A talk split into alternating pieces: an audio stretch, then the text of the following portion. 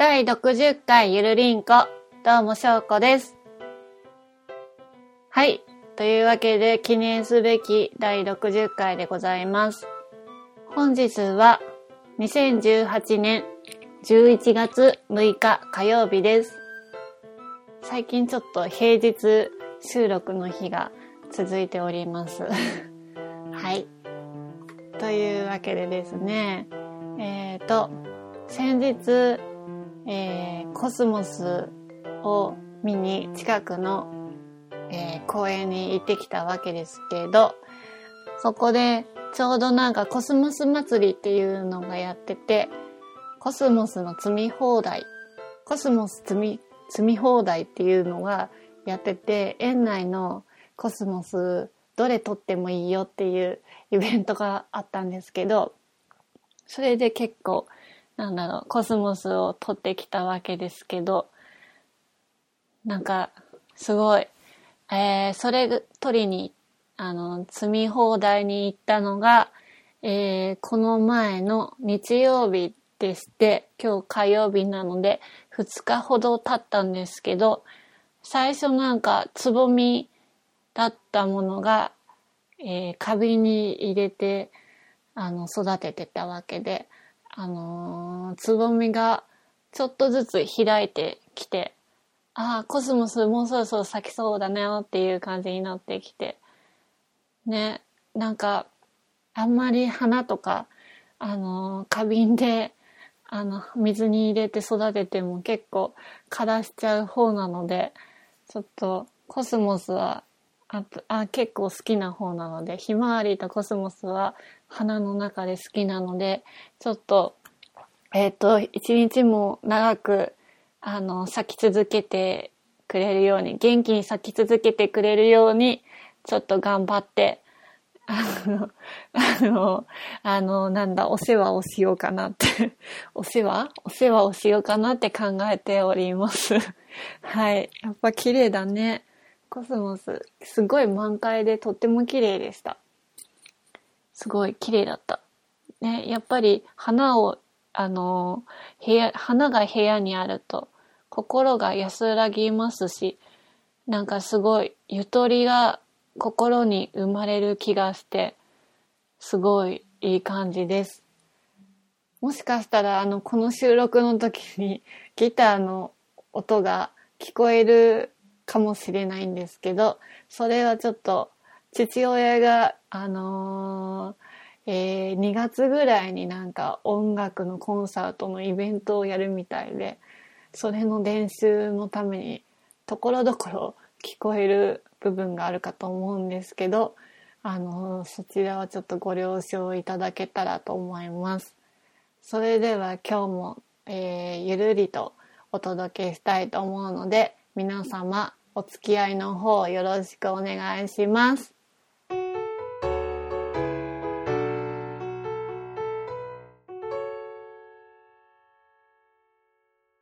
翔子の職歴紹介というわけで、前回第59回で、なおちゃんの職歴を公開していたので、ちょっと今日はそれに便乗して、えー、私翔子の職歴をざっと話そうかなって思っております。というのもなんか、今回何を話そうかなっていうのを考えたんですけど、ちょっとなんか、あの、だんだん思いつかなくなってきちゃったので、ちょっと今回は便乗して、職歴の方を、まあ、なおちゃんほどすごくはないんですけど、ざっと話していこうかなって思っております。はい。えっ、と、まあ、大学時代からのバイトの話になるんですけど、えーそこからちょっと話していこうかなって思います。えーと、まず一番最初にやったのが、英検の試験監督をやりました。えっ、と、この英検の試験監督は、えっ、と、あの学校の方で掲示板に貼ってあって、試験監督募集みたいなのがあって、それを友達と一緒に、えーあの、応募したのが初めてです。で、これは、えー、すごくって、スーツをまず着てい行くっていうので、なんか、OL かっていう気分になったんですけど、うーん、なんだろうな、最初は試験監督をやってたんですけど、で、その後に試験監督じゃなくって、今度はなんかその、英検って面接するじゃないですか。英語でこう話す。面接官と英語で話すっていうのがあるんですけど、それのなんか面接官にお菓子を配るっていうので、えー、お茶菓子をスーパーの方に買いに行って、で、そのお茶菓子をその面接官に出したりとか、お茶を出したりとか、そういうのとかもしてて、ね、結構なんか面白くって、初めてのバイト体験が英検監督だったので、すごい貴重な体験になったなって思っております。はい。えっ、ー、と、そんで、英検の試験監督がまず最初で、で、その後は、えー、ツタヤの方でアルバイトをしておりました。すごいなんか、面接を受けてる感じ。バイ、バイトの面接かなん、なんかを受けてるような状態なんですけど、えー、続いては、ツタヤの方で働いておりまして、ツタヤで、まあ、なんだろう、貸し出しとか、そういう返却とかそういう処理、レジをやっておりました。それはまあざっと説明したとして。はい。で、続いては、えっ、ー、と、声優、声優の食品レジ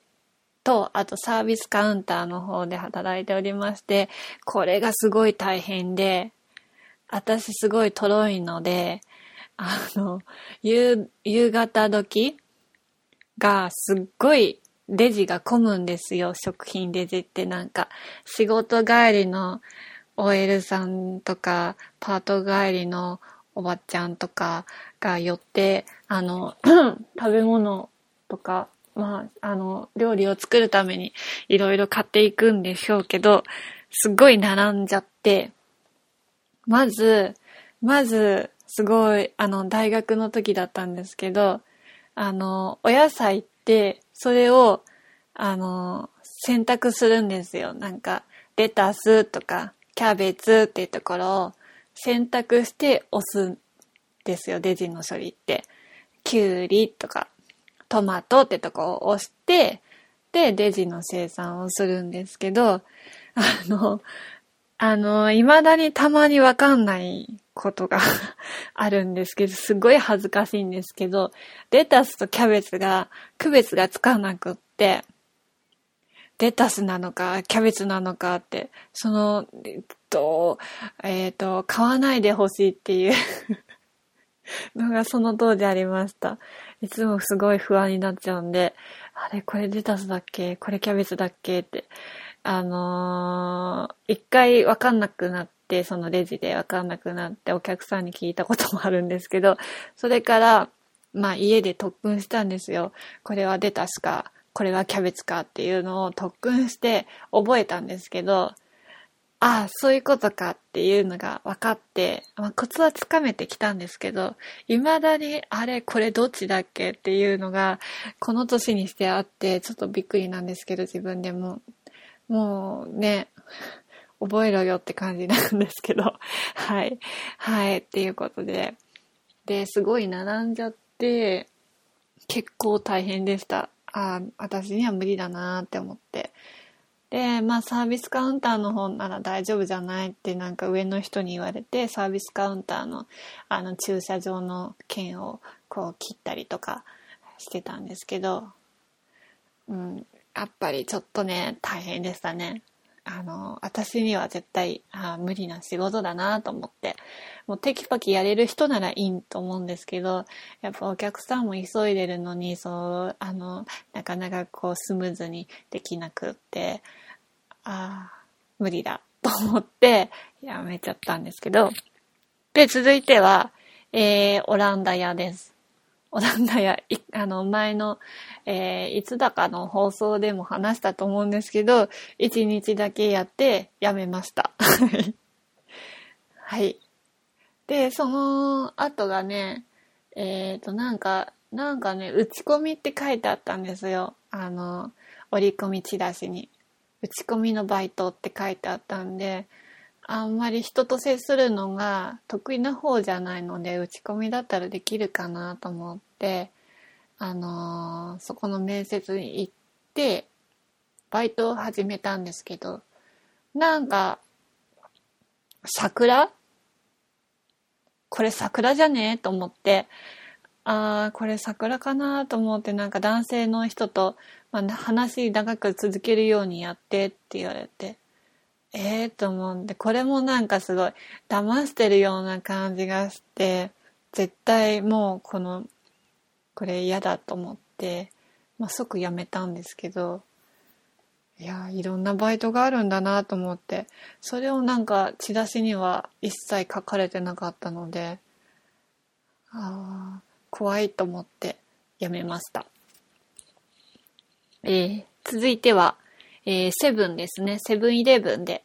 やってまして、セブンイレブンでは、えー、なんかセブンの研修って結構あって、あの、研修でなんか大きなところに行って研修受けたりとか試食会に行ったりとかしてあとはなんかおでんおでんの季節とかだったのでおでんおでんが大変でした これはあの卵がわかんないとかそういうことではなくあのまだ大学出たてだったのでこう入れる作業がすごい遅くってで、手に熱いのがかかるんじゃないかとか、もういろいろ考えてたら、すっごい遅くって。いやそこでも結構、あの、しかもそういうコンビニだとタバコとか頼む人がいて、タバコを吸わないので、あうちの家族誰も吸わないから、そのタバコの銘柄を言われても全然わかんなくって、それが一番苦労しました。はい。そんで、その次もサンクスなんですけど、サンクスも同じようにタバコの銘柄ですっごい苦労しましたね。あのー、マルボロだっけ？なんか、なんだっけ？そういうようなのとかあるんですけど、いやその有名なとこだけ覚え、なんか結構いっぱいの人がそれ、その銘柄を頼むから覚えたりとかするんですけど、たまになんかマイナーなえー、タバコの銘柄を言われて、初めて聞いて、なんだこれ？と思って、すごい、一番からなんかすごいいっぱいあるところをこうずっと全部探してっていうのがあって、あ今だったらなんかこれ全部覚え、覚えればもっと早く渡せるのかなとか思うんですけど、結構そういう容量が悪い方なので、ああ、覚えればよかったなってスムーズにいかないのはそのせいだったなとか、ね、そういうのを感じますね。はい。っていうわけで、えー、で、その後は、えー、有料同人ホームの方で働いておりました。えー、最初は、えー、人の役に立ちたいっていう思いから、その介護の世界に入ったわけですけど、介護の方に入って、で、その時は入った、あの、働き始めた当初はヘルパーの資格も持ってないで、無資格で働いてたんですけど、えー、働いてる中で、なんか、えー、資格取ってって言われて、ヘルパー2級の資格取ってっていうので、その有料同人ホームに、えー、で、働きながら、パートで働きながら、あのヘルパー2級の資格を日医に通って取ったんですけど、まあ、結局取って、あのー、すぐに 辞めちゃったんですけど。なんで辞めたかはちょっと覚えてないっていう。あ、そうそう。その日時の、あのー、実習の中でデイケアに行ったんですよ。デイサービスの方に実習で行った時に、なんかその利用者さんと、こう、デクレーションで楽しませたりとか、なんかそういう楽しませたりとかしてて笑顔になってくれたりとかするとすごい嬉しくって、私もなんかこの有料同人ホームではなく、そういうデイケアで、あの、デイケアの方で、あの、仕事したいっていう思いがきっかけで、そこはやめて、で、あの、認知症対応のデイケアの方に行きました。結構そこは、重度の認知症の方のところで、一軒家を借りてやってたところだったんですけど、えっ、ー、と、結構そこはなんか自分に合ってて、やっぱりそういうアットホームな雰囲気とか、そういうのはなんかすごい自分に合ってるんだなって思って、で、そこはなんか音楽療法もやってるところだったので、な私はピアノを弾けたので、まあ、ピアノを弾いて、利用者さんを楽しませたりとか、そこで結構昔の曲を知って、星かのワルツとか、そういうのを覚えて、まあ、ピアノで練習して、歌ったりとか、なんか一緒に手叩いたりとか、なんかボールを回して遊んだりとか、折り紙作って、一緒に折り紙作ったりとか、なんかそういう関わりが本当なんか楽しかったなっていうのがあります。で、まあその中でまあ、うーん、言いにくいといえば言いにくいんですけど、亡くなってしまう方とかも、まあ何人かいてすごいショックで、あーと思ってた時に、なんか急になんか子供が好きになって、それまでなんか子供って苦手だなと思ってたのに、急になんか母性が芽生えたのかわかんないですけど、子供が好きになって、ああ、そういえば子供って反対じゃんと思って、なんか子供はこう成長を見守れる、成長をこう手助けできる、一緒に成長を見れて、一緒に自分も成長できる。ああ、なんてすごい素敵なんだろうと思って、で、保育士になろうって、そのデイケアで働きながら思ったの、思ったんですね。で、まあそのデイケアで働きながら、ユーキャンで勉強して保育士の資格を3年かかって、あの、あ、あ、じゃないや、デイケアもして、で、デイケアをして自動デイサービスにいたんですね。障害児の方に行って、で、そこでもまあ勉強しながら、ま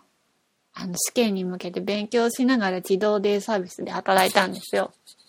そこはまあ、障害児の放課後保育だったんですけど、下は4歳から上は高3まで、こう、またアパートみたいなところに借りて、そこでやってたんですけど、そこもそこで楽しかったなっていうのが、まあ大変なこともあったんですけど、すごいやりがいがあって楽しくって、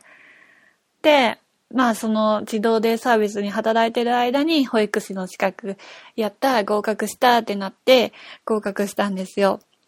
で、保育園の方に勤め始めまして、まあ最初はいろいろ大変だったんですけど、まあ保育園でやって、えー、まあ最初はあの大きいところでやってたんですね。あの、0から6歳の5歳までの普通の、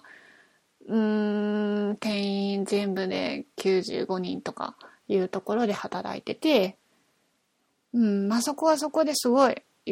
まあ人間関係もまあまあ良かったし、良かったんですけどね。まあ、まあいろいろあって、おそばんとかがすごい大変だったりとかしていろいろあって、まあそこはあやめて、で、ついこの間までのところに、あのー、小規模で、前に話したと思うんですけど、えー、1、2歳児だけの6人6人の12人のちっちゃなところで働いてたんですけど、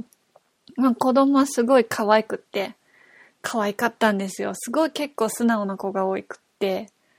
あ、可愛いなと思って、あ、このまま続けたいなと思ったんですけど、まあなんかもうなんか先生同士の人間関係に結構押しつぶされそうになって、ついこの間辞めちゃったっていう感じで今に至るっていう感じですね。あのー、そこは、そこは軽く触れちゃう、軽く流していただければと思うんですけど、で、今ちょっと、ちょ、ちょっとだけ11月いっぱいぐらいまでは、まあゆっくりしたいなっていう感じで、うん、体調不良にも、なんかストレス体調不良にもなりかけてたので、あの、ちょっと11月いっぱいはゆっくりして、12月ぐらいからまた何をしようかなと思って今いろいろ考えてるところなんですけど、なんか、ちょっと放送流れてますけど、行方不明みたいです。これ聞こえてるのかな？なんか、松戸市の方で、なんか、あの、迷子になっちゃったっていうアナウンスが流れてます。まあ、こんな感じですごいざっとですけど、あのー、翔子の職歴の方を話させていただきました。なんかすごい長くなっちゃって、これ聞いて面白いのかなって私もすごい思うんですけど、いやー、いかがだったでしょうか？はい。すいません。ありがとうございます。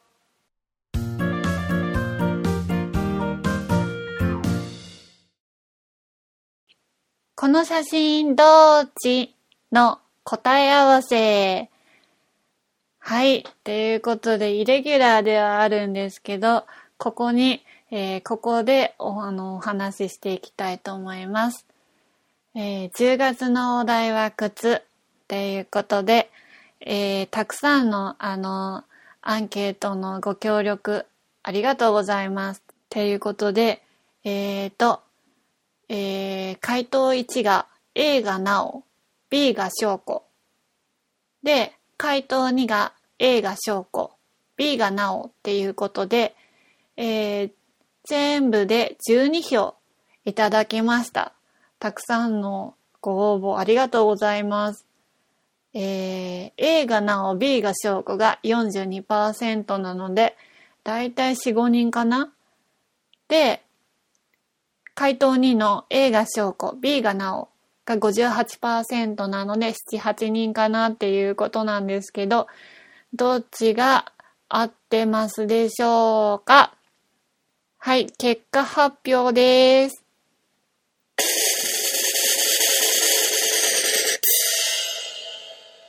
はい。というわけで、回答2の A が証拠、B がなおが正解です。58%、7、8人の方、おめでとうございます。正解です。はい。ということで、たくさんのご応募ありがとうございます。ちなみに、えー、なんで A が証拠で B がなおって選んだのか、また A がなお、B が証拠ってなぜ選んだのかっていうのも、えー、ちょっと、あのー、ハッシュタグとか、DM とか、まあ、Gmail とかで教えていただけたらすごいありがたいですね。いやー、すごい面白いなと思って。意外と当たらないっていうか、接戦だったなっていうのがすごいびっくりして、ああ、どういう風に本当に、どういう風に見てそう思ったんだろうっていうのがすごい気になるので、もしよければ教えてください。まあ、あと、まあ11月、12月と引き続きこの、こちらの、この写真同時のお題の方は募集しているので、あの、お題が来ないと、あの、やらないので、できれば、なんか、あ、この、何でもいいのでね、お題を考えて送ってくれれば、送っていただけたら、すごい嬉しいです。はい。ということで、えー、ツイッターアンケートの、アンケートの方のご協力ありがとうございました。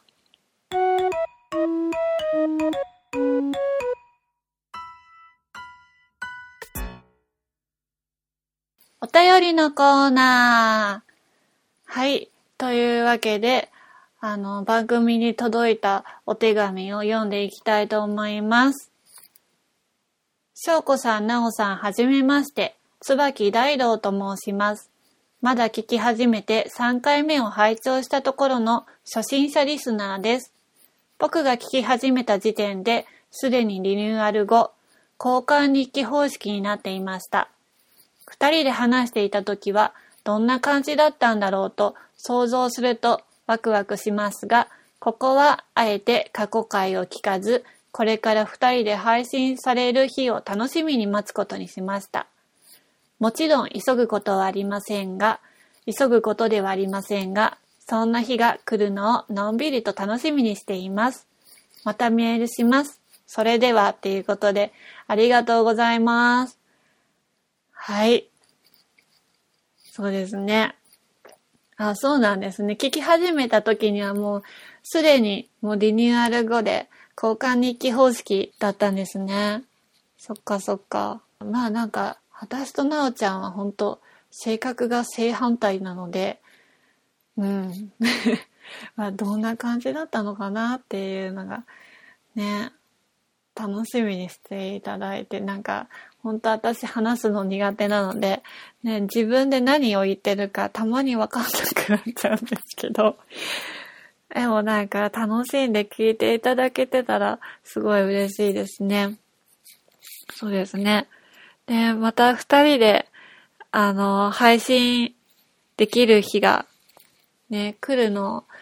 あの、まあ、楽しみにしていただけたらすごい嬉しいですね。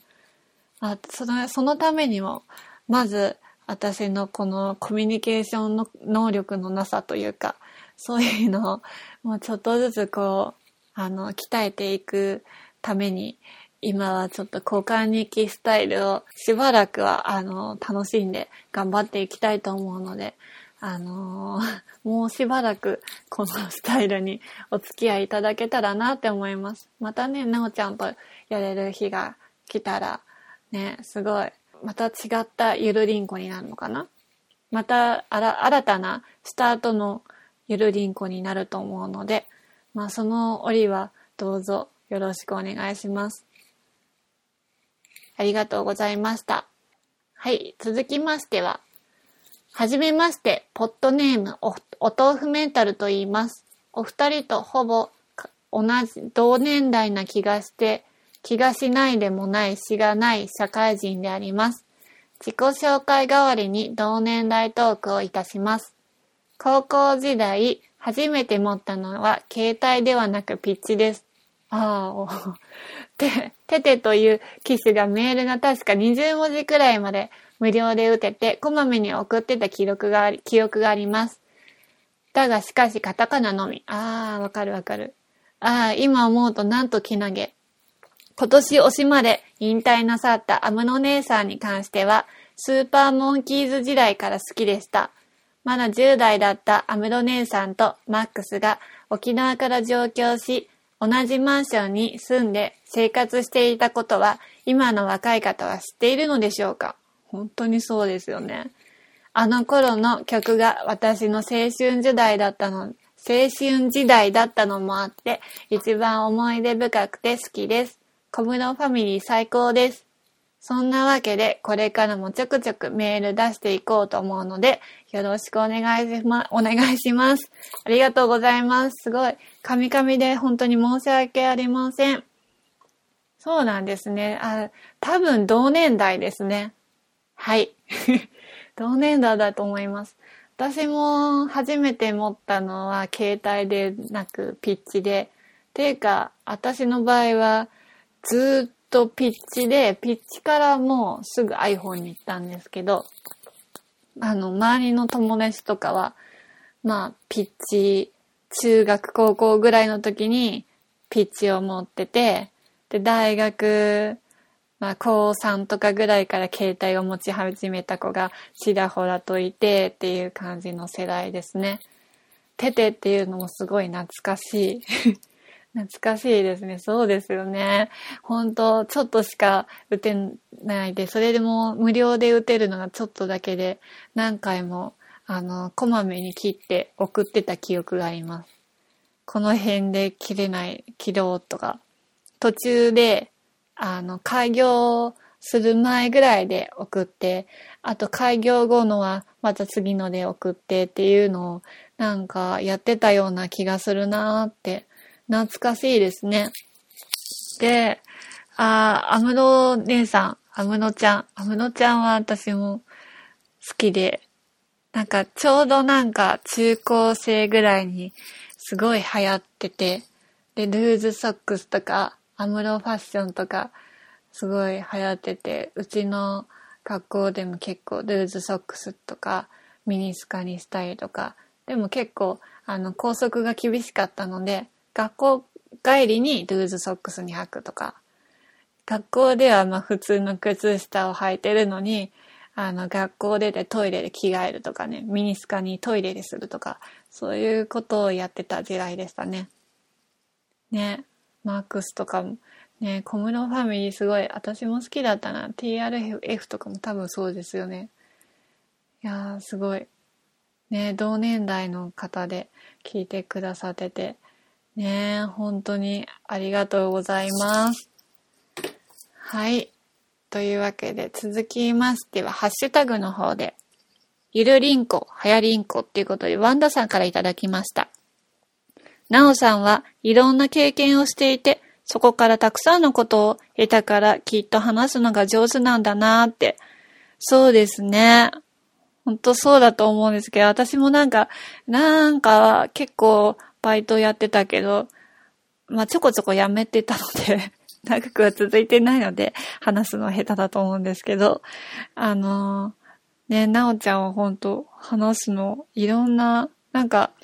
アンテナがいろんなところに立って、日々情報を収集して、それをなんか、いろいろ思って、それを貯めて話してるっていう感じがするんですよね。なんか、アンテナを張ると、なんか話したいことも生まれるっていうじゃないですか。で、アンテナを張ってても、なんか、私の場合は素通りしてたりとか、あ、気づかなかったとか、そういうことが多いので、ね、本当に、なんかね、いろいろ感じることが多い方なのかなって、なおちゃんは思います。で、ゆるりんこ、はやりんこっていうことでね、ハッシュテハッシュタグがはやりんこっていうのが、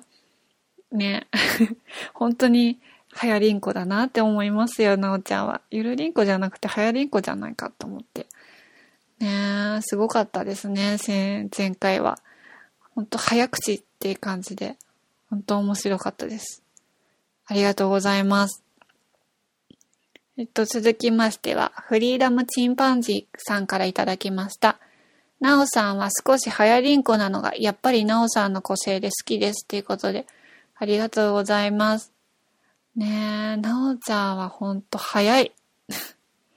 高速ですね。はやりんこですよ、本当に。面白い。